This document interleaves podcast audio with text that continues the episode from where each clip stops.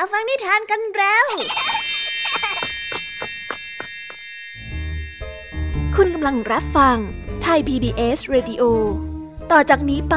ขอเชิญทุกท่าน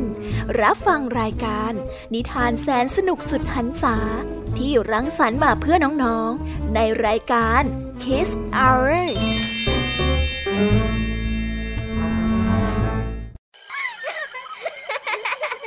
โรงเรียนเลิกแล้ว กลับบ้านพร้อมกับรายการ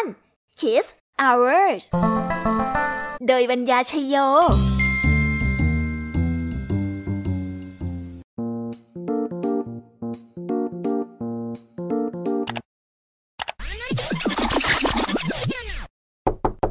รายการ Kiss Hours กลับมาพบน้องๆออีกแล้วจ้า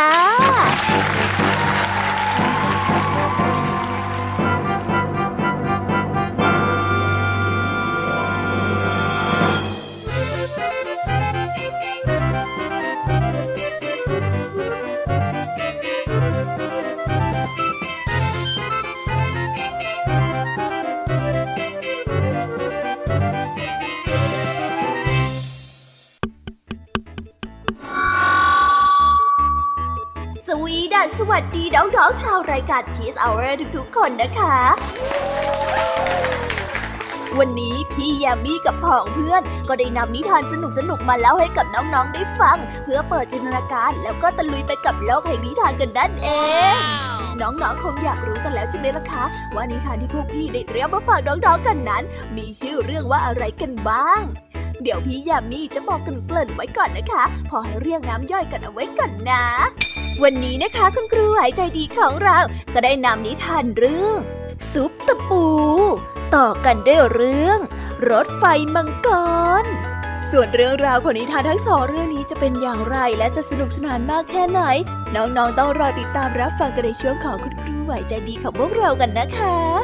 วันนี้นะคะพี่ยามีของเราบอกเลยค่ะว่าไม่ยอมน้อยนะคุณครูไว้ได้จัดเตรียมนิทานถึงสี่เรื่องสี่รสมาฝากน้องๆกันให้ฟังอย่างจุใจกันไปเลย นิทานเรื่องแรกของพี่ยามีนี้ มีชื่อเรื่องว่า กระต่ายป่ากับเพื่อนๆ ต่อกันในนิทานเรื่องที่สองที่มีชื่อเรื่องว่า ลูกชายกษัตริย์กับภาพวาดสิงโต ต่อกันในนิทานเรื่องที่สามที่มีชื่อเรื่องว่า มนุษย์กับเทพเซเธอร์ และในนิทานเรื่องที่สี่และในนิทานเรื่องสุดท้าย นิทานเรื่องที่สี่มีชื่อเรื่องว่า สิงโต เทพจูปิเตอร์และช้าง ส่วนเรื่องราวของนิทานทั้งสี่เรื่องนี้จะเป็นอย่างไร และจะให้ข้อคิดอะไรกันบ้างนั้น น้องๆต้องรอติดตามรับฟังกันในช่วงของพี่แยมมีเล่าให้ฟังกันนะคะนิทานสุภาษิตในวันนี้ค่ะ ลุงทองดีกับเจ้าจ้อย ก็ได้เตรียมสำนวนมาฝากพวกเรากันอีกเช่นเคย ซึ่งในวันนี้นะคะมากันในสำนวนที่ว่า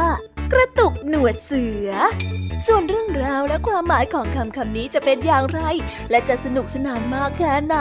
เจ้าจ้อยนี่อยากจะสร้างเรื่องอะไรให้ลุงทองดีปวดหัวอีกนั้น เราต้องรอติดตามรับฟังกันในช่วงของนิทานสุภาษิตจากลุงทองดีและก็เจ้าจ้อยตัวแสบของพวกเรากันนะคะนิทานของพี่เด็กดีในวันนี้ก็ได้จัดเตรียมนิทานมาฝากน้องๆกันอีกเช่นเคยในช่วงท้ายรายการค่ะ ซึ่งในวันนี้นะคะ พี่เด็กดีได้นำนิทานเรื่อง เสือขี้แงมาฝากกัน ส่วนเรื่องราวจะเป็นอย่างไรจะสนุกสนานมากแค่ไหน น้องๆต้องรอติดตามรับฟังกันให้ได้เลยนะคะ ในช่วงท้ายรายการกับพี่เด็กดีของเราค่ะ โอ้โห เป็นยังไงกันบ้างล่ะคะ ได้ยินแค่ชื่อเรื่องนิทานก็น่าสนุกแล้วใช่ไหมล่ะคะพี่ยามีก็ตื่นเต้นที่อยากจะรอฟังนิทานที่พวกเรารออยู่ไม่ไหวแล้วล่ะค่ะ งั้นเอาเป็นว่าเราไปฟังนิทานทั้งหมดเลยดีกว่าไหมคะ เพราะว่าตอนนี้เนี่ยคุณครูหายใจดีได้มารอน้องๆอยู่ที่หน้าห้องเรียนแล้วล่ะค่ะ งั้นเราไปหาคุณครูไหวกันเถอะนะคะ ไปกันเลย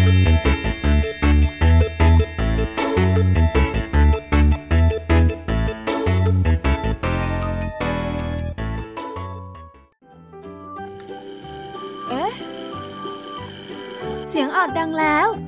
อุ้ย ต้องไปเข้าเรียนแล้วล่ะค่ะ ไม่รอช้า เราไปหาคุณครูไหวกันเถอะ ไปกันเลย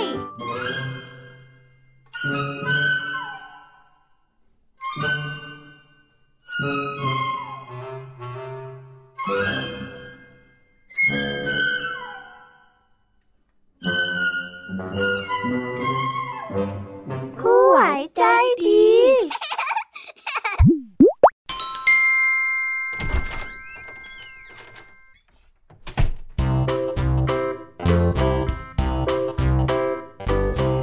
วัสดีค่ะเด็กๆ วันนี้นะคะก็กลับมาพบกับคุณครูไหวกันอีกเช่นเคยค่ะ และแน่นอนนะคะ ว่ามาพบกับคุณครูไหวแบบนี้ ก็ต้องมาพบกับนิทานที่แสนสนุกด้วยกันทั้งสองเรื่อง และในวันนี้คุณครูไหวได้จัดเตรียมนิทานที่แฝงไปด้วยแง่คิดคติสอนใจมาฝากเด็กๆกันค่ะ และในนิทานเรื่องแรก ที่คุณครูไหวได้จัดเตรียมมาฝากกันนั้น มีชื่อเรื่องว่า ซุปตะปู ส่วนเรื่องราวจะเป็นอย่างไร และจะสนุกสนานมากแค่ไหน เราไปติดตามรับฟังพร้อม ๆ กันได้เลยค่ะ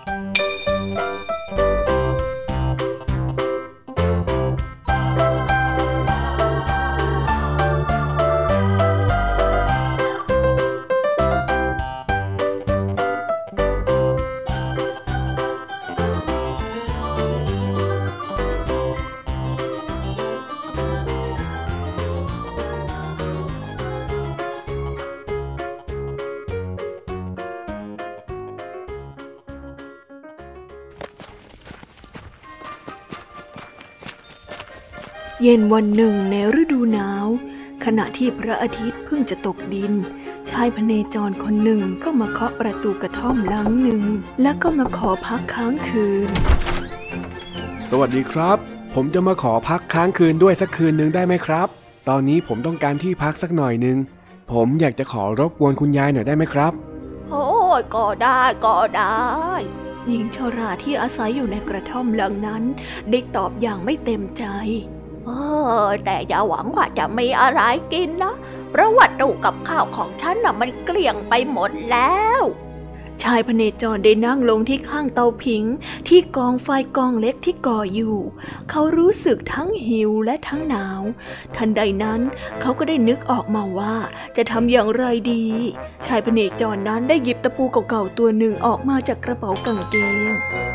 นี่เป็นตะปูวิเศษนะครับ เมื่อคืนก่อน ผมใช้มันทำซุปที่อร่อยมาก มันเป็นซุปที่ไม่เคยมีใครเคยริมรสมาก่อนเลยละคุณยายสนใจไหมครับ เขาได้บอกซุปตะปูเหรอ ไม่เคยได้ยินอะไรที่โง่เง่าขนาดนี้มาก่อนเลยตั้งแต่เกิดมานะนะ หญิงชราได้ตอบอย่างหน้าบึง้ง จริงๆนะครับ สิ่งที่จะต้องทำก็แค่ต้มตะปูในหม้อแกง คุณยายอยากจะลองดูไหมครับ ชายพเนจรก็ได้พูดต่อไป แม้ว่าหญิงชาราจะไม่เชื่อ แต่ก็ตกใจว่าจะทดลองดู เอาเลย แต่เธอต้องเป็นคนทำให้ฉันดูนะ ได้ครับ แต่ก่อนอื่นเนี่ย เราจะต้องมีหม้อสักใบหนึ่งแล้วก็ใส่น้ำมาสักครึ่งหม้อ คุณยายพอจะหาให้ผมได้ไหมครับ ชายพเนจรได้บอก หญิงชราได้หยิบหม้อใบหนึ่งมาให้ ชายพเนจรได้ตั้งหม้อบนเตา แล้วก็ย่อนตะปูลงไป พลางพูดออกมาว่า ตะปูเอ๋ยสนิมเจ้าเร็วไวต้มน้ำแกงใสให้เราอร่อยกัน แล้วเขาก็นั่งลงคอย เวลาผ่านไปได้สักครู่ หญิงชราเริ่มรู้สึกสงสัยและอยากรู้ นางจึงได้เปิดฝาหม้อดู เมื่อคืนก่อนผมเติมน้ำเกลือและพริกไทยลงไปในหม้อด้วยเล็กน้อย เลยทำให้น้ำซุปธรรมดากลายเป็นซุปรสชาติดีได้นะครับ คุณยายพอจะมีเกลือกับพริกไทยไหมครับ ชายพเนจรได้บอกหญิงชาราจึงได้เดินไปที่ตู้กับข้าว แล้วก็หยิบพริกไทยและก็เกลือ มาเติมลงในแกงนั้น จากนั้นไม่นาน นางก็ได้ชะโงกหน้าไปดูน้ำในหม้ออีกเฮ้ยน่าเสียดายที่คุณไม่มีอาหารเลย ตอนนี้ถ้าหากว่ามีหอมหัวใหญ่สักหัว คงจะทำให้น้ำซุปรสชาติดีขึ้นอีกแน่ๆเลยครับ ชายพเนจรได้พูด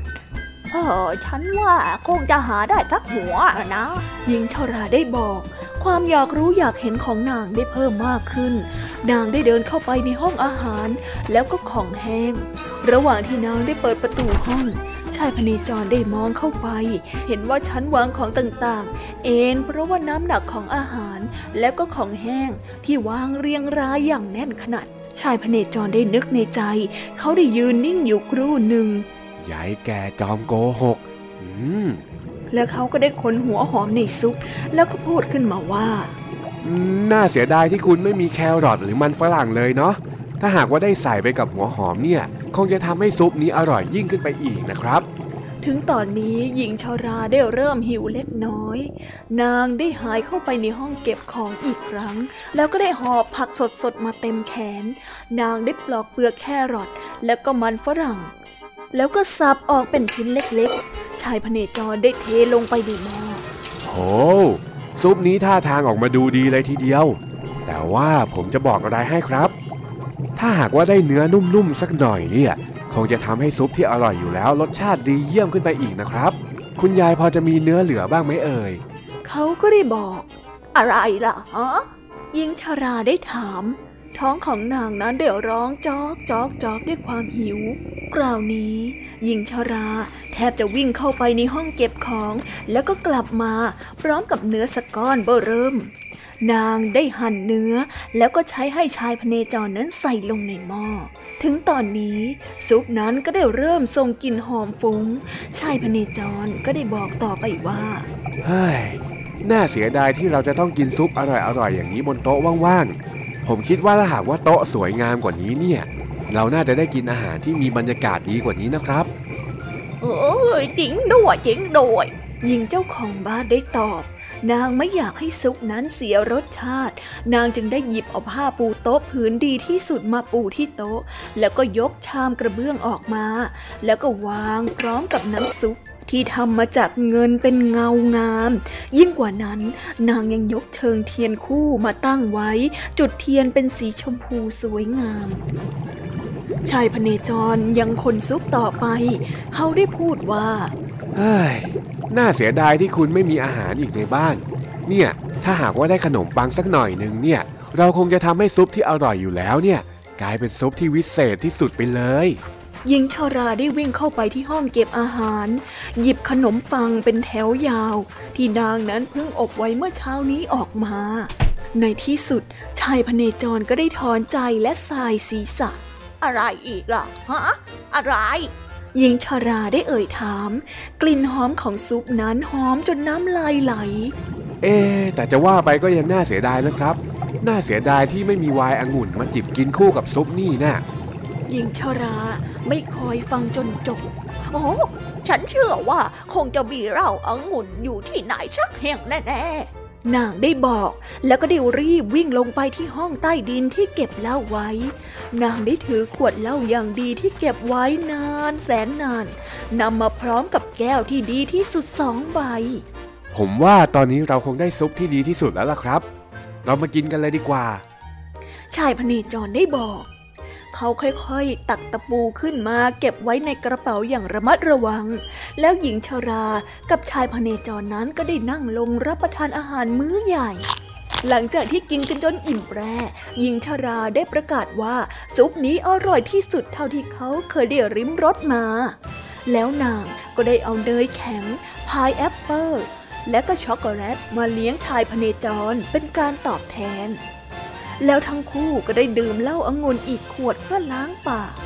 หลังจากนั้นทั้งสองก็ได้ผลัดกันเล่านิทาน และก็เรื่องตลกให้กันฟัง จนกระทั่งเทียนที่จุดไว้นั้นหมดเล่ม หญิงชราได้ยกเตียงของเธอให้กับชายพเนจร ส่วนนางก็ได้เอนตัวหลับลงบนเก้าอี้ ไม่ต้องสงสัยเลยว่า ทั้งสองนั้นจะฝันถึงอะไร ก็ต้องเป็นซุปตะปูธรรมดาธรรมดาที่แสนอร่อยนั่นเอง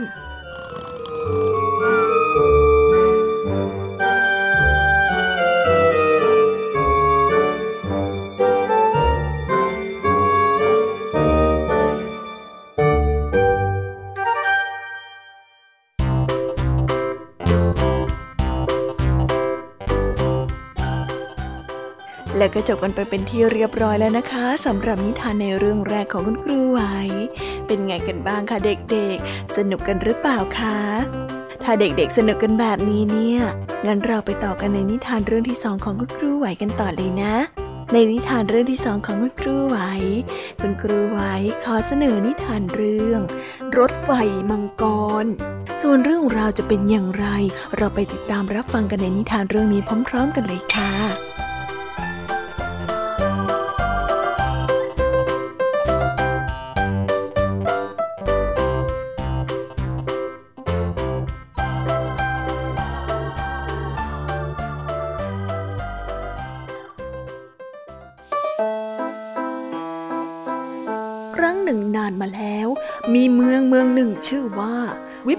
มาแล้วมีเมืองเมืองหนึ่งชื่อว่านใกล้ๆเมืองนี้มีภูเขาลูกหนึ่ง ที่ภูเขาลูกนั้นมีมังกรตัวหนึ่งได้อาศัยอยู่ มันชื่อว่าจมูกไฟ มันได้ชอบรถไฟมาก ทั้งนี้อาจจะเป็นเพราะรถไฟนั้นพ่นควันได้เหมือนมัน หรือไม่ก็เป็นเพราะว่า รถไฟนั้นบรรทุกอาหารของโปรดของมันนั่นก็คือถ่านหิน ที่แน่ๆก็คือ เจ้ามังกรตัวนี้มีความสุขที่สุด ตอนที่มันได้บินเคียงข้างกับรถไฟ โดยเฉพาะอย่างยิ่ง รถด่วนของเมืองวิบริงตันปัญหามีอยู่ว่า ผู้โดยสารรถไฟนั้นไม่รู้ว่าเจ้าจมูกไฟนั้นเป็นมังกรที่ใจดี ทุกครั้งที่มันปรากฏตัวขึ้น ผู้โดยสารก็จะร้องนั่งมังกรมาแล้วเร็วเข้าเร็วเข้าซ่อนตัวเออบังเกินนั่นมันบังเกิน เออเร็วเร็วเร็วมังกรมาแล้วเร็วเร็วเข้าซ่อนให้พ้นเดี๋ยวมันก็จะพ่นไฟใส่เราหรอกเร็วเร็วเข้าเร็วเร็วมาหลบเร็วดังนั้นเจ้าจมูกไฟจึงต้องพอใจแต่เพียงตามขบวนรถไฟไปห่างๆจากบนท้องฟ้า ให้ไกลสายตาของผู้คนและผู้โดยสารที่ขี้กลัว เมืองวิบริงตันนี้อยู่ในประเทศที่ใหญ่ มีพระราชินีชื่อว่าเดซี่ปกครอง เป็นธรรมเนียมของพระราชินีที่ทุกวันขึ้นปีใหม่ พระองค์จะเสด็จไปเยี่ยมที่เมืองเมืองหนึ่งในอาณาจักร แล้วเมืองนั้นก็ได้ชื่อว่า เป็นเมืองที่พระราชินีนี้ไปตลอดทั้งปี ทั้งยังจะได้รูปปั้นทองคำของพระราชินีเป็นที่ระลึก นับเป็นเกียรติที่เมืองทั้งหลายต่างก็อยากได้ วันหนึ่งขณะที่ผู้คนในเมืองวิบบิงตันกำลังทำภารกิจของตนตามปกติ มีคนส่งข่าวขี่ม้าควบเข้ามาในตลาดจัตุรัสกลางเมือง เจ้าข้าเอ้ย เจ้าข้าเอ้ย ขอให้ท่านทั้งหลายรู้ไว้ว่า พระราชินีเดซี่ผู้แสนดี ได้เลือกเมืองวิบลิงตันที่ต่ำต้อย ให้ได้เกียรติยศอันยิ่งใหญ่เหนือเมืองอื่นเขาประกาศเรียกคนเข้ามาชุมนุมกันเสียงดังลั่นๆพูดให้ตรงประเด็นเลยได้ไหมฮะ พูดอะไรชักช้าอยู่เนี่ยชายคนหนึ่งได้ขัดขึ้นมา ใช่ ฉันอยู่ตรงนี้นะหนาวจะตายอยู่แล้วเอ้ยหญิงอีกคนหนึ่งได้บอก ฝูงชนที่รายล้อมต่างเห็นด้วย ผู้ส่งข่าวได้ถอนหายใจ ได้ลดมวลประกาศลง แล้วบอกอย่างสั้นที่สุดว่า เมืองของพวกท่านกำลังจะกลายเป็นเมืองที่พระราชินีทรงโปรดเป็นเมืองต่อไปยังไงล่ะชายโยชายโยชายโยชาวเมืองได้ร้องดังกึกก้อง แล้วก็ดึงตัวผู้ส่งข่าวลงมาจากหลังม้า หาข้าวหาปลาให้กิน ม้านั้นก็ได้กินข้าวโอ๊ตถังหนึ่งเต็มๆพระราชินีจะเสด็จมาในวันขึ้นปีใหม่ แล้วก็จะมาอย่างเป็นทางการอีกครั้งหนึ่งนะงอบงอบงอบผู้ส่งข่าวบอกทั้งๆทที่อาหารนั้นยังเต็มปาก เขาได้ดื่มน้ำจนหมด แล้วก็เรอออกมาเสียงดัง เขาปีนขึ้นไปบนหลังม้า ขี่กลับไปตามถนน ระหว่างทางก็ได้ส่งเสียงดังอึกระทึก ตลอด2-3วันมา ชาวเมืองนั้นมีงานทำโดยที่ไม่ว่างมือ ต่างช่วยกันทำความสะอาดเมืองให้เรียบร้อยหมดจด ทั้งกวาด ถูขัดและเช็ด เตรียมพร้อมที่จะรับเสด็จ ตู้ไปรษณีย์นั้นเป็นมันวาว เสาไฟฟ้านั้นเป็นประกาย และหินปูถนนนั้นก็ขัดจนเป็นเงา แทบจะใช้แทนกระจกส่องหน้าได้ รถไฟก็สะอาดเอี่ยม เพราะเช้าวันขึ้นปีใหม่ รถไฟกระบวนนี้จะไปรับเสด็จพระราชินีมาจากวัง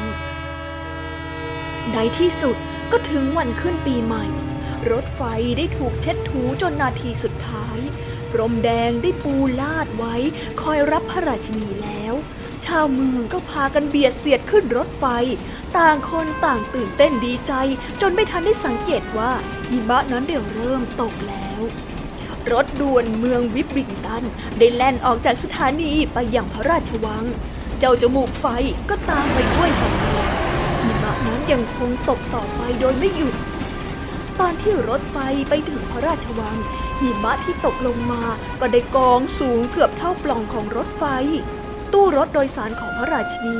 ต่อเข้ากับขบวนรถด่วนแล้ว และพร้อมที่จะออกเดินทางกลับ แต่ไม่ว่ารถจักรจะออกแรงดึงกระชากอย่างไรก็ตาม ขบวนรถไฟก็ไม่เคลื่อนที่ มันได้ติดอยู่ที่กองหิมะเสียแล้วตายจริง พระราชินีได้อุทานขึ้น จะทำอย่างไรดีนะ วันนี้ฉันคงไปไม่ถึงเมืองวิบบิงตันมังกรแน่ๆคงต้องหาเมืองอื่นๆ ใกล้ๆกว่านี้เสียแล้ว เสียใจจริงๆ ชาวเมืองนั้นผิดหวังมาก บางคนถึงกับเช็ดน้ำตา โอ้น่าเสียดายจริงๆนะ บางคนก็มองไปนอกหน้าต่าง ดูหิมะที่ยังตกไม่ยอมหยุด คิดว่าเมืองของตนนั้นคงจะไม่ได้รับเลือกอีกแล้ว แม้แต่รถไฟก็ดูเศร้าเหมือนกันทันใดนั้นเสียงตีปีกดังพับๆและเสียงฟู่ก็ดังออกมาจากก้อนเมฆสีหนาเทา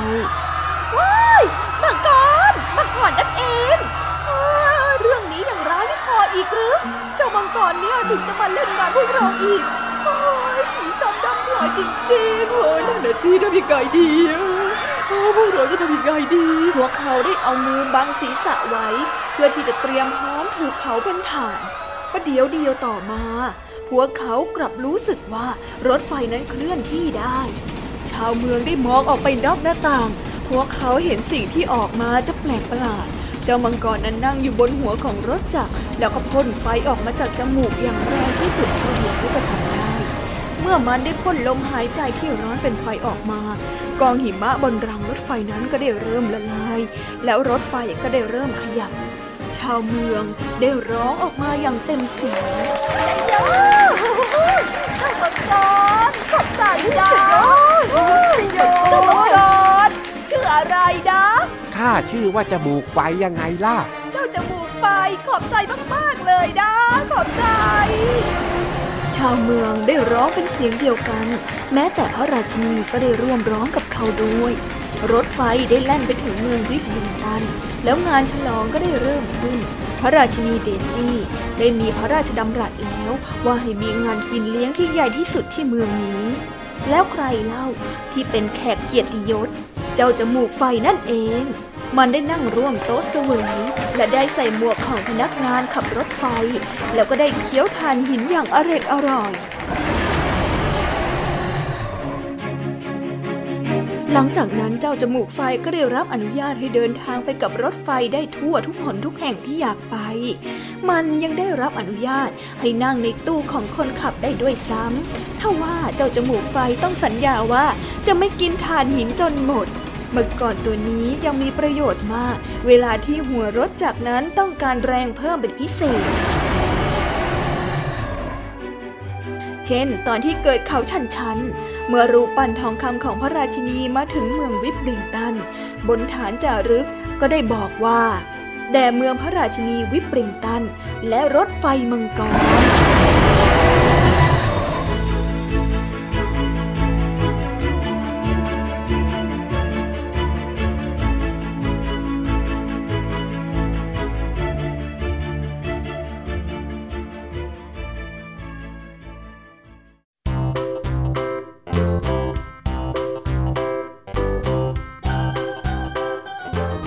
แล้วก็จบกันไปเป็นที่เรียบร้อยแล้วนะคะสำหรับนิทานทั้งสองเรื่องของคุณครูไหว เป็นยังไงกันบ้างล่ะคะเด็กๆ วันนี้เนี่ยสนุกจุใจกันหรือเปล่าเอ่ยมีเด็กๆหลายคนเลยนะคะที่ยังไม่จุใจกัน งั้นเราไปต่อกันในนิทานช่วงต่อไปกันเลยดีกว่าไหมคะเอาละค่ะ งั้นเราไปต่อกันในนิทานช่วงต่อไปกับช่วงพี่ยามีเล่าให้ฟังกันเลยนะคะ แต่สำหรับตอนนี้เนี่ย เวลาของคุณครูไหวก็ได้หมดลงไปแล้ว งั้นครูไหวต้องขอตัวลากันไปก่อนแล้วนะคะ สวัสดีค่ะ บ๊ายบาย และพบกันใหม่นะคะเด็กๆ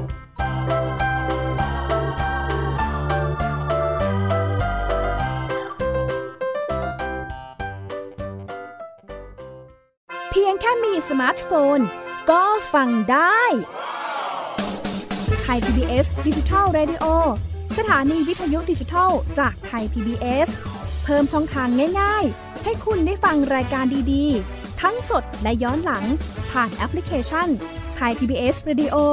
หรือ World Wide Web dot Thai PBS Radio dot com Thai PBS ดิจิทัล Radio Infotainment for all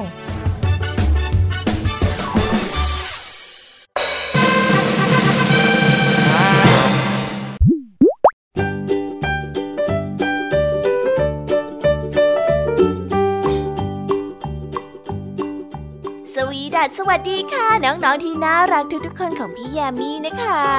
ก็เปิดรายการมาพร้อมกับเสียงอันสดใสของพี่ยามีกันอีกแล้ว และวันนี้ค่ะนิทานเรื่องแรกที่พี่ยามีได้จัดเตรียมมาฝากน้องๆนนั้น มีชื่อเรื่องว่า กระต่ายป่ากับเพื่อนๆส่วนเรื่องราวจะเป็นอย่างไรจะสนุกสนานมากแค่ไหน เราไปติดตามรับฟังพร้อมๆกันได้เลยค่ะ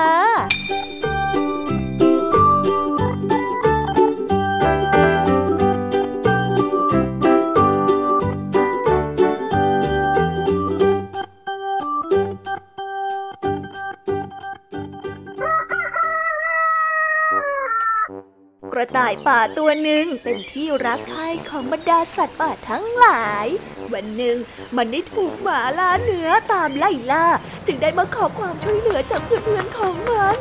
มันได้เริ่มไปหาเจ้าม้าก่อนพี่ม้าช่วยข้าหนีทีนะช่วยข้าหนีจากการตามล่าของเจ้าหมาล่าเนื้อทีนะช่วยข้าด้วยนะ ขอขี่หลังของท่านได้ไหมอะม้าก็ได้ปฏิเสธด้วยเหตุผลที่ว่า ข้ามีงานสำคัญที่จะต้องทำให้เจ้านายน่ะ แต่ข้าก็มั่นใจว่าเพื่อนคนอื่นๆ อาจจะช่วยเหลือเจ้าได้นะ ลองไปถามเจ้าวัวสิ กระต่ายป่าจึงได้ออกเดินทางไปขอความช่วยเหลือจากวัว โดยการขอให้วัวใช้เขาของเขาปกป้องมัน พี่วัวข้าน่าเดือดร้อนมากเลยข้าน่าหนีเจ้าหมาลานเนื้อมาท่านช่วยปกป้องข้าด้วยได้ไหมข้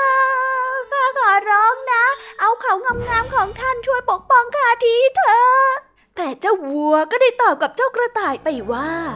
ข้าเสียใจด้วยข้ามีนัดกับวัวสาวตัวหนึ่งไว้แล้ว แต่ข้าก็มั่นใจว่าเจ้าแพะจะช่วยเหลือในสิ่งที่เจ้าต้องการได้ ระต่ายได้ยินแบบนั้นมันจึงได้เดินทางไปหาแพะ แต่เจ้าแพะก็ได้ตอบมาว่าข้าคงช่วยเจ้าไม่ได้นะ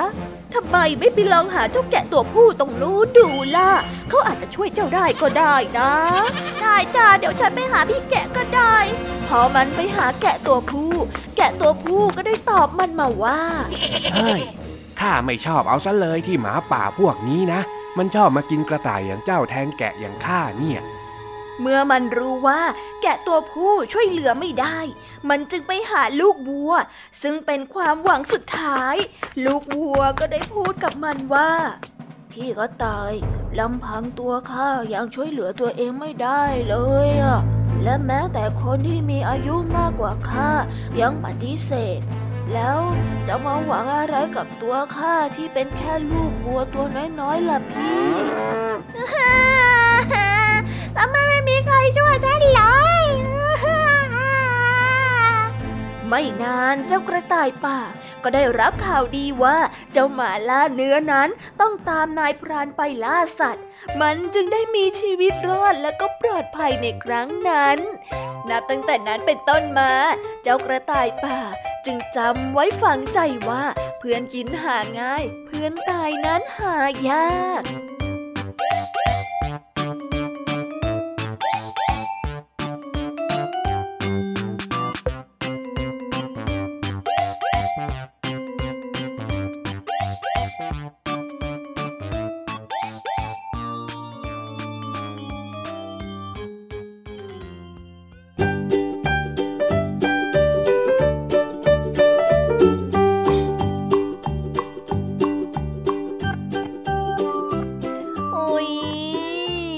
นิทานเรื่องแรกของพี่ยามีกันลงไปแล้วว่าเผิ่แป๊บแป๊บเดียวเอ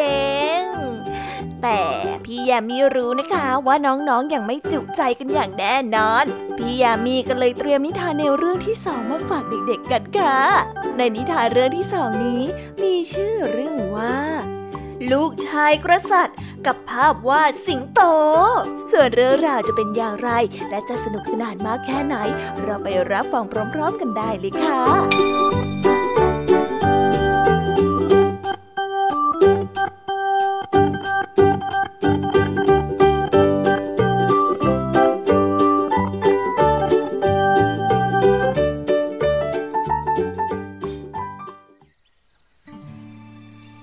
ละครั้งหนึ่งนานมาแล้ว ณ วังอันใหญ่โต กษัตริย์พระองค์หนึ่งมีลูกชายที่ชื่นชอบศิลปะการต่อสู้ วันหนึ่ง พระองค์ได้ฝันว่ามีคนมาเตือนว่า ลูกชายคนเดียวของพระองค์จะถูกสิงโตฆ่าตาย พระองค์นั้น เกรงว่าความฝันนั้นจะกลายเป็นจริง จึงได้สั่งให้สร้างปราสาทที่มีกำแพงล้อมรอบทั้งสี่ด้าน และตกแต่งประดับประดาด้วยภาพวาดของสิงสาราสัตว์ ทั้งสัตว์น้อยและสัตว์ใหญ่ รวมทั้งภาพวาดของสิงโตด้วย เขาได้ทำแบบนั้นอยู่เต็มพระราชวัง เพื่อความเพลิดเพลินใจของลูกชาย เมื่อองค์ชายพระองค์น้อยได้เห็นดังนั้น ก็ได้บันดาลความโกรธที่ตนนั้นต้องถูกกักขังอยู่ในปราสาทแห่งนี้ พระองค์ได้ยืนตรงหน้าต่างภาพวาดของสิงโต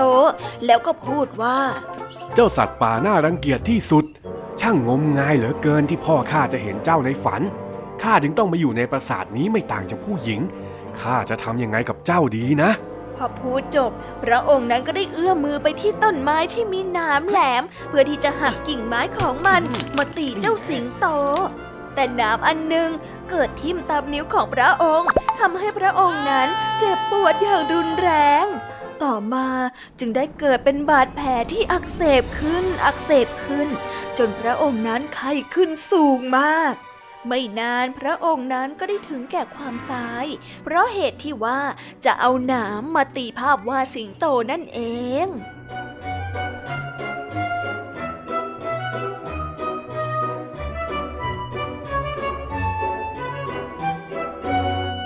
นิทานเรื่องนี้ก็ได้สอนให้เรารู้ว่า ไม่มีผู้ใดหนีความตายได้พ้น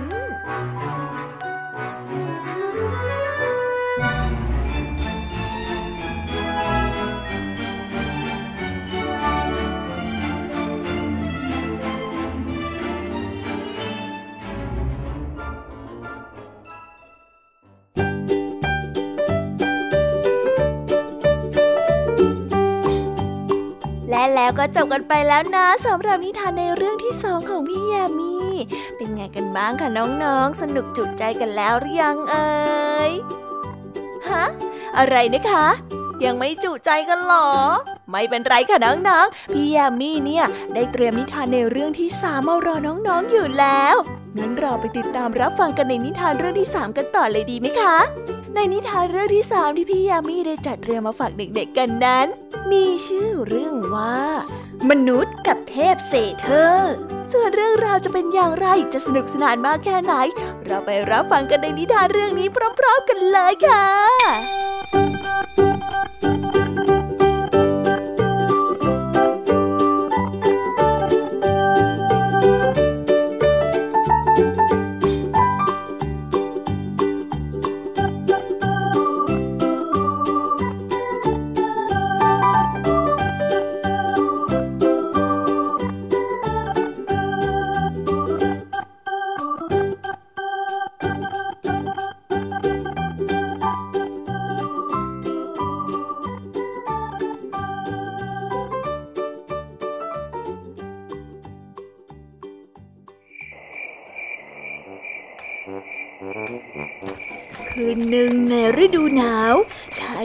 คนหนึ่งได้หลงทางอยู่ในกลางป่าใหญ่ ขณะที่เขาได้เดินท่องป่าไปเรื่อยๆ เทพเซเทอร์ที่อยู่ในป่าที่มีรูปร่างครึ่งคนครึ่งแพะ ก็ได้ปรากฏกายอยู่เบื้องหน้าของเขา ชายหนุ่มได้บอกกับเทพเซเทอร์ว่า เขานั้นได้หลงทางเข้ามา ช่วยข้าด้วย ช่วยข้าด้วยข้าหลงทาง ช่วยข้าด้วย ดังนั้นเทพเซเทอร์จึงได้ให้สัญญาว่าจะให้ที่พักแก่เขาสำหรับค่ำคืนนี้ ขณะที่พวกเขาเดินทางไปยังบ้านของเทพเซเทอร์ ชายหนุ่มก็ได้ยกมือขึ้นมาที่ริมฝีปาก แล้วก็เป่าไปหลายครั้งทำไมเจ้าถึงเป็นเช่นนั้นล่ะ เทพเซเทอร์ก็ได้ถาม มือของข้าหมดความรู้สึกเพราะความหนาวเย็นนะสิ และลมหายใจของข้าน่าจะทำให้มันอบอุ่นได้ ชายหนุ่มก็ได้ตอบ จากนั้นพวกเขาก็มาถึงที่พักของเทพเซเทอร์เทพเซเทอร์ก็ได้นำชามข้าวต้มร้อนๆมาให้แก่ชายหนุ่ม และชายหนุ่มก็ได้เริ่มเป่าข้าวต้ม แล้วทำไมเจ้าถึงทำเช่นนั้นอีกล่ะ เทพเซเทอร์ก็ได้ถาม โอ้ยข้าวต้มร้อนมากเลย และลมหายใจของข้าจะทำให้มันเย็นลงชาย หนุ่มได้ตอบ ออกไปซะข้าไม่คบหาสมาคมกับคนที่เดี๋ยวก็อยากให้ร้อน เดี๋ยวก็อยากให้เย็นหรอก คนเรื่องมากแบบเจ้า ไม่ควรจะมาอยู่ที่นี่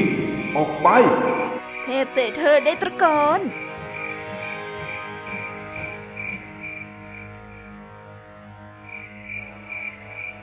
นิทานเรื่องนี้ก็ได้สอนให้เรารู้ว่า ความต้องการของมนุษย์นั้นเปลี่ยนแปลงได้เสมอ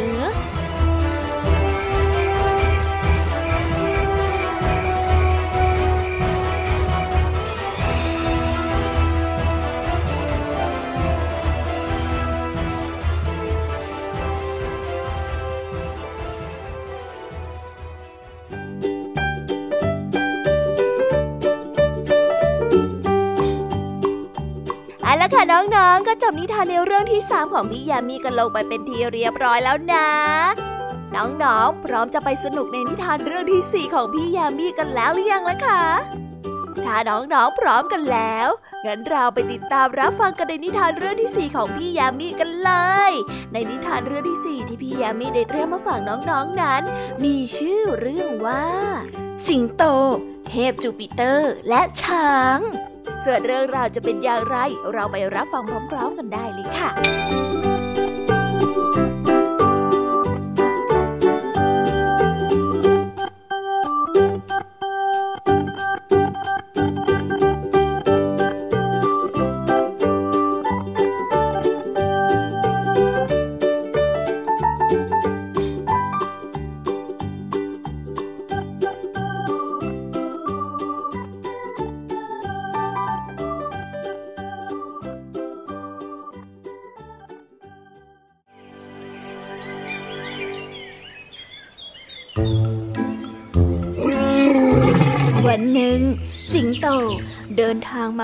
พบเทพจูปิเตอร์ และบ่นเรื่องความขี้ขลาดของมันให้พระองค์ได้ฟัง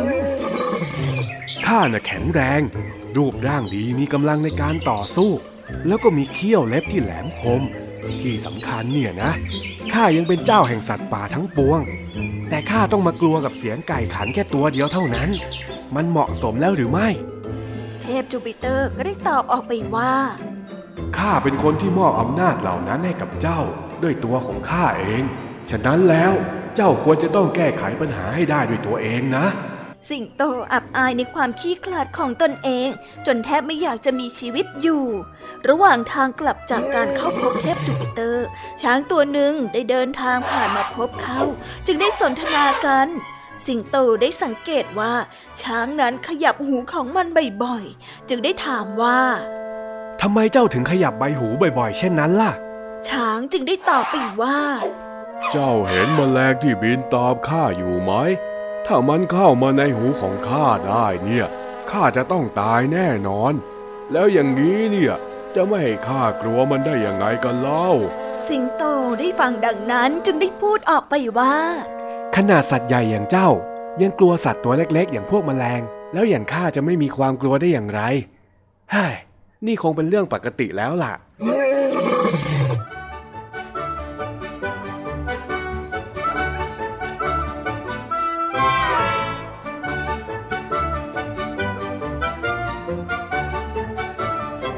านเรื่องนี้ก็ได้สอนให้เรารู้ว่า ปัญหาใหญ่ของเรา เมื่อเปรียบกับปัญหาของผู้อื่น มันอาจจะกลายเป็นแค่เรื่องขี้ผง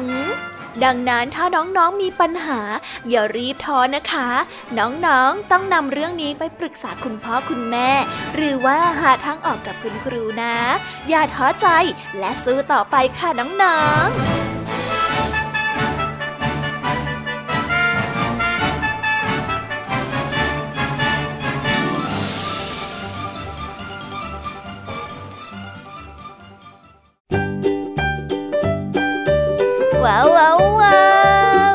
กันไปเป็นที่เรียบร้อยแล้วนะคะสำหรับนิทานของพี่ยามีเป็นไงกันบ้างคะเด็กๆ ได้ข้อคิดหรือว่าคติสอนใจอะไรกันไปบ้าง อย่าลืมนำไปเล่าให้กับเพื่อนๆที่โรงเรียนได้รับฟังกันด้วยนะคะ แต่สำหรับตอนนี้เนี่ยเวลาของช่วงพี่ยามีเล่าให้ฟังก็หมดลงไปแล้วละค่ะพี่ยามีก็ต้องขอส่งต่อน้องๆ ให้ไปพบกับลุงทองดีแล้วก็เจ้าจ้อยในช่วงต่อไปกันเลย เพราะว่าตอนนี้เนี่ยลุงทองดีกับเจ้าจ้อยอะบอกว่าให้ส่งน้องๆมาในช่วงต่อไปเร็ว อยากจะเล่านิทานจะแย่แล้วเอาละค่ะงั้นพี่ยามีต้องขอตัวลากันไปก่อนแล้วนะคะ เดี๋ยวกลับมาพบกันใหม่บ๊ายบายไปหาลุงทองดีกับเจ้าจอยกันเลยค่ะ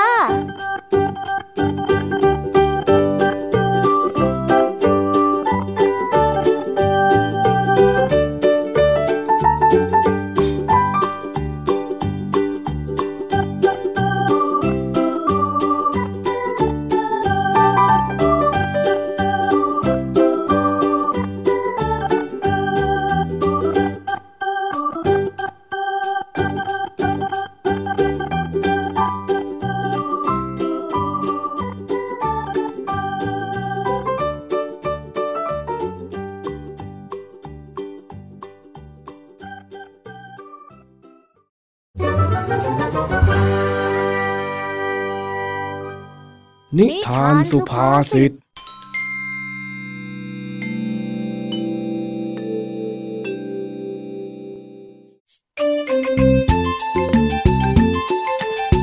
เย็นวันนี้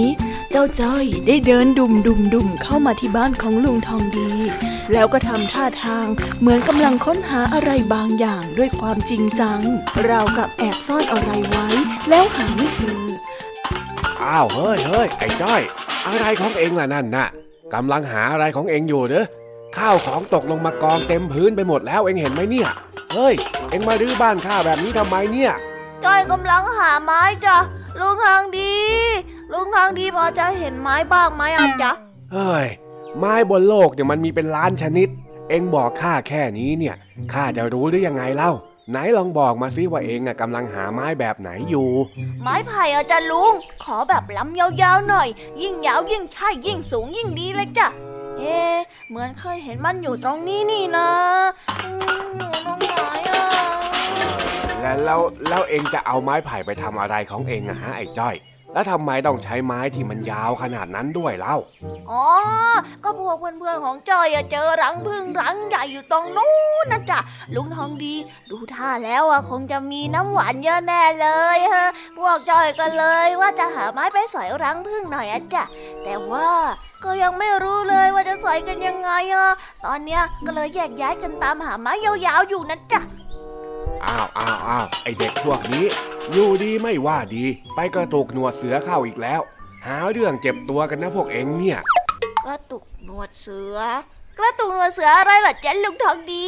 หมู่บ้านเราอะไปมีเสือได้ยังไงอะแล้วจอยอะก็ไม่ได้ไปกระตุกหนวดเสือสักกันหน่อย ลุงทองดีพูดอะไรของลุงเนี่ย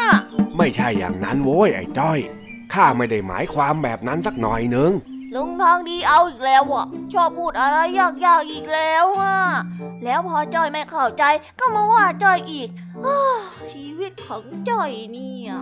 กระตุกหนวดเสือที่ข้าหมายถึงน่ะ มันเป็นสำนวนไทยที่เขาเอาไว้เตือนว่าอย่าไปยุ่ง อย่าไปทำให้ผู้ที่มีอำนาจเขาไม่พอใจ ก็เหมือนกับการที่ไปกระตุกหนวดเสือแล้วจะโดนเสือทำร้ายเอาได้ มันก็คล้ายๆ กับการที่พวกเองกำลังจะไปสอยรังผึ้งนี่ยังไงล่ะ เดี๋ยวเถอะนะ เดี๋ยวจะโดนผึ้งมันรุมต่อยเอา มันจะอันตรายเอานะไอ้เจ้าจ้อยอ๋อ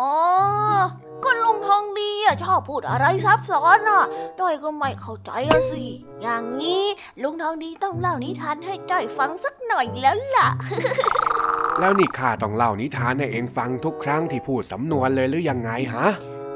นะสิแกลุง ก็ช่วงเราอะมันเป็นแบบนี้นี่นะเร็วเถอะเร็วเถอะเด็กๆทางบ้านรอฟังอยู่นะนะนะนะนะนะนะเออเออเล่าก็เล่าถ้างั้นก็ตั้งใจฟังให้ดีๆล่ะ รับทราบเลยครับผมกาละครั้งหนึ่งในป่าใหญ่ เจ้าเสือกำลังนอนหลับอยู่ใต้ต้นไม้อย่างสบายใจ เจ้ากระต่ายเดินผ่านมาเห็นเจ้าเสือนอนหลับอยู่ ก็นึกเจ็บใจ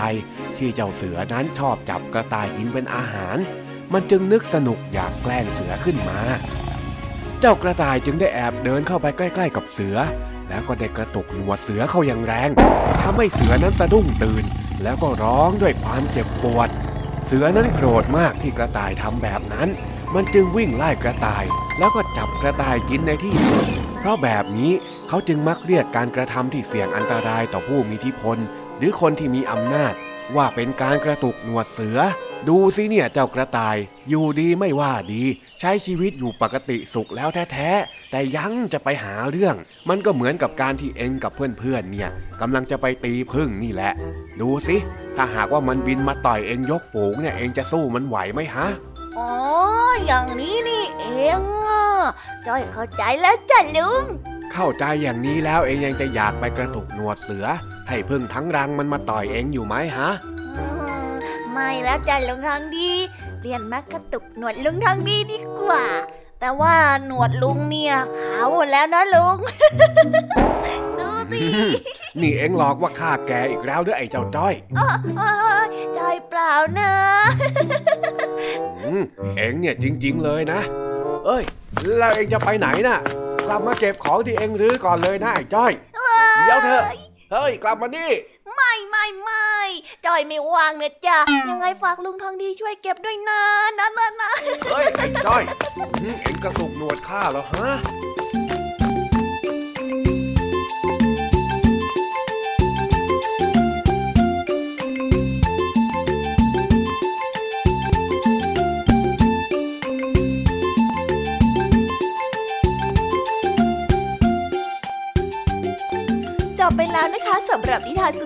สนุกสนุกจากลุงทองดีแล้วก็เจ้าจอยจอบปัญหาของเรา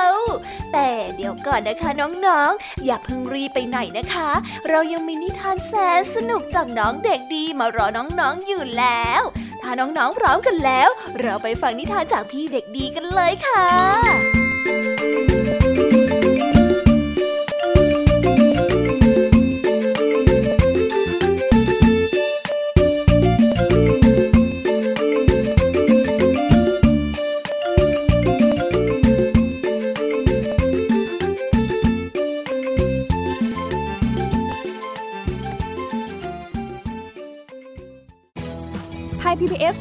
Radio Infotainment for All สถานีวิทยุดิจิทัล จากไทย PBS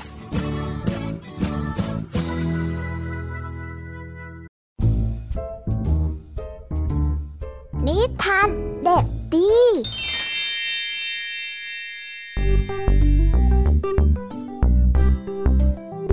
สวัสดีครับน้องๆ วันนี้ก็กลับมาพบกับพี่เด็กดีกันอีกแล้ว และแน่นอนว่ามาพบกับพี่เด็กดีแบบนี้ ก็ต้องกลับมาพบกับนิทานที่แสนสนุกกันในช่วงท้ารายการ และวันนี้นะครับ พี่เด็กดีก็ได้เตรียมนิทานเรื่องเสือขี้แงมาฝากกัน ส่วนเรื่องราวจะเป็นอย่างไร ถ้าน้องๆออยากจะรู้กันแล้ว งั้นเราไปติดตามรับฟังกันได้เลยครับ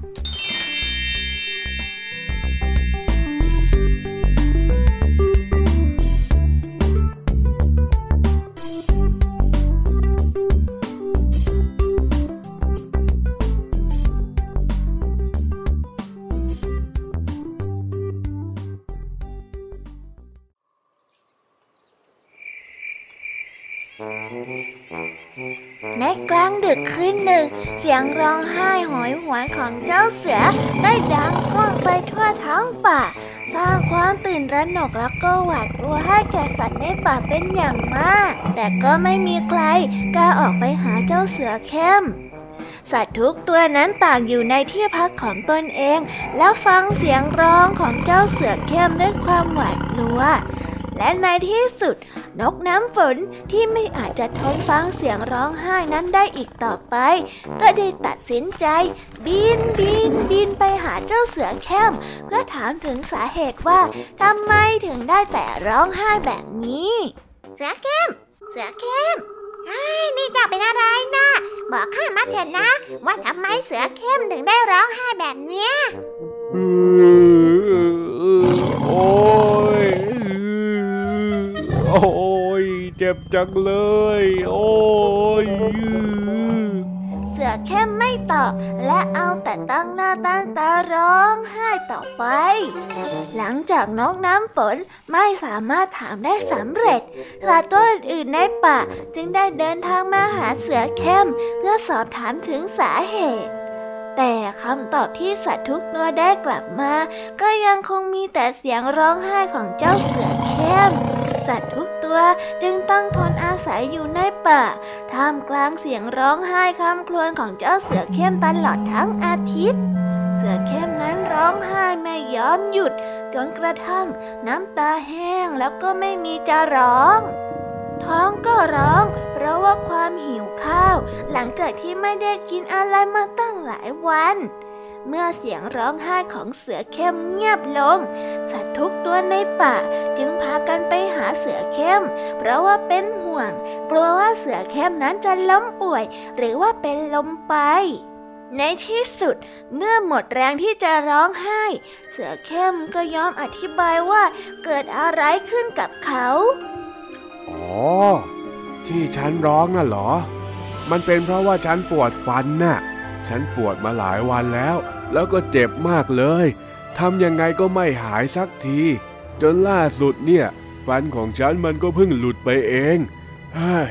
ฉันกลับมากินข้าวได้สักที ฉันไม่ต้องร้องโหยหวนอีกต่อไปแล้ว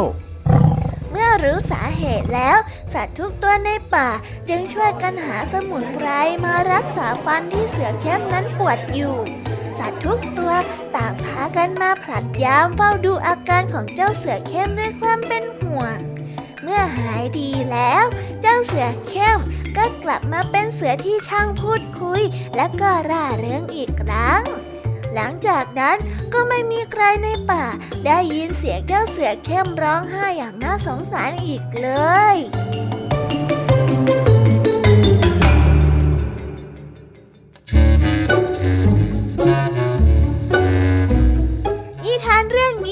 สอนให้เรารู้ว่า การร้องไห้นั้นไม่ใช่การแก้ปัญหาที่ดีที่สุดนะครับจำไว้นะครับน้องๆหนู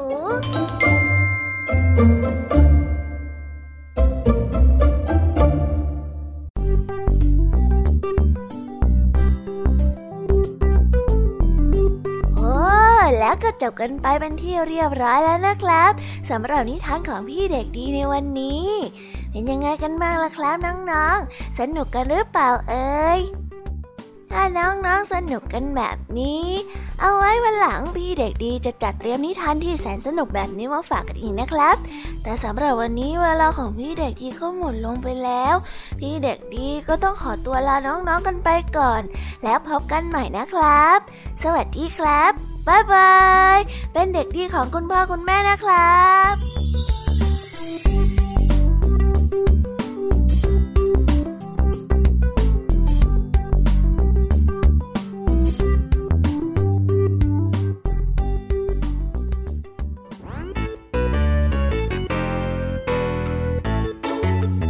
ยังไงกันบ้างนะคะน้องๆสำหรับนิทานหลากหลายเรื่องราวที่ได้รับฟังกันไปในวันนี้ สนุกกันหรือเปล่าเอ่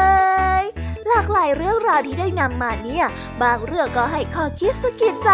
บางเรื่องก็ให้ความสนุกสนานเพลิดเพลิน แล้วแต่ว่าน้องๆเนี่ยจะเห็นความสนุกสนานในแง่มุมไหนกันบ้าง ส่วนพี่ยามีแล้วก็พ่องเพื่อนเนี่ยก็มีหน้าที่ในการนำนิทานมาส่งตรงถึงน้องๆแค่นั้นเองละค่ะแล้ววันนี้นะคะ เราก็ฟังนิทานกันมาจนถึงเวลาที่กำลังจะหมดลงอีกแล้วอะหอย ใคร ที่ฟังไม่ทันเนี่ย หรือว่าฟังไม่ครบ ก็สามารถไปย้อนรับฟังได้ที่เว็บไซต์ไทย PBS Radio หรือที่แอปพลิเคชันไทย PBS Radio ได้นะ ถึงเวลาที่จะต้องกล่าวคำลาแล้วล่ะค่ะ พี่ยามีต้องคิดถึงน้องๆอีกแน่เลย แต่ไม่ต้องห่วงนะคะน้องๆ พี่ยามีเนี่ยขอสัญญาเลยว่า จะกลับมาพบกันใหม่พร้อมกับนิทานที่แสนสนุกแบบนี้กันอีกแน่นอนค่ะน้องๆ อย่าลืมนำข้อคิดดีๆ ที่ได้จากการรับฟังนิทานที่แสนสนุกของคุณครูไหว พี่ยามีลุงทองดีแล้วก็เจ้าจ้อย และก็นิทานจากพี่เด็กดีในวันนี้ไปใช้กันด้วยนะคะเด็กๆ เอาไว้พบกันใหม่ในวันพรุ่งนี้นะสำหรับหรับวันนี้พี่ยามีต้องขอตัวลากันไปก่อนแล้วล่ะค่ะ สวัสดีค่ะ บ๊ายบายนะคะนังนงและพบกันใหม่ค่ะ